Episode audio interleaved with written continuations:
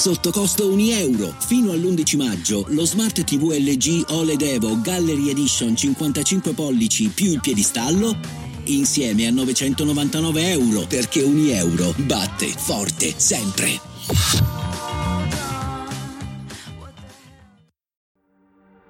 Benvenuti! Questa è una nuova puntata di Sentiamoci al Top, il podcast dedicato al benessere a cura di Laura ed Enrica. Indossa le tue cuffiette, mettiti comodo e scopri quale sarà il focus di questo episodio.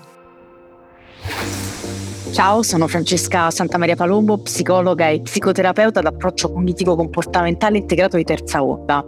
Oggi vorrei parlarvi di un aspetto che forse vi siete un po' sentiti dentro nel tempo, l'aspetto legato all'alta sensibilità.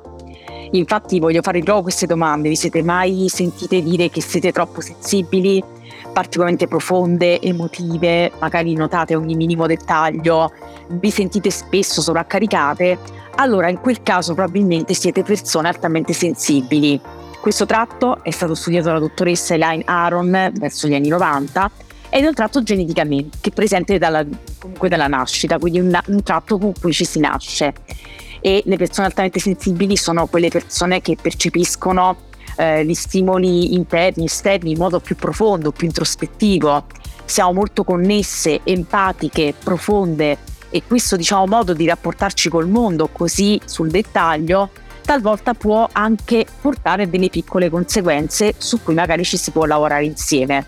Queste conseguenze potrebbero essere comunque legate alla sfera dell'ansia, alla sfera comunque anche della prestazione, della performance, dell'autostima, dell'autoefficacia. Quindi cosa fare in quei casi? Sicuramente è importante fare un lavoro su di sé, sulle proprie punti di forza, proprie, sui propri doni, perché appunto l'alta sensibilità, come dico sempre, è un dono, un dono che ci permette di connetterci con l'altro in maniera più profonda, più introspettiva. È importante eh, prendersi dei momenti anche per decomprimere. All'interno della mia divulgazione parlo molto di decompressione. Che cos'è la decompressione? È semplicemente prendersi un tempo per ricaricare le famose batterie.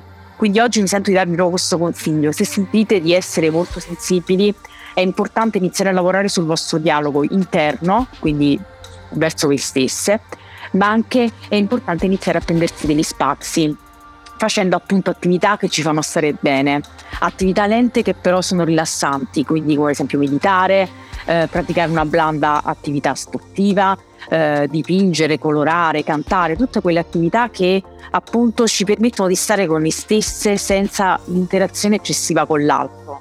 Quindi partiamo un po' da questi due punti se vogliamo iniziare a lavorare eh, su questi aspetti legati al nostro bellissimo dono e se magari volete approfondire di più questo aspetto ho scritto proprio un libro sul tema che è il potere delle donne sensibili edito con Red che lo trovate in tutte le librerie d'Italia e anche su Amazon.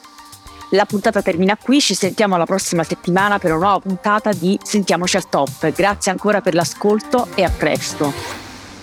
Ricordati di attivare il tasto Segui e la campanella per rimanere sempre aggiornato sulle nuove uscite.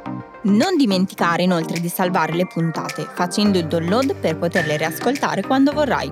Seguici sui canali social di Osteo.Laura ed Henry underscore fitness.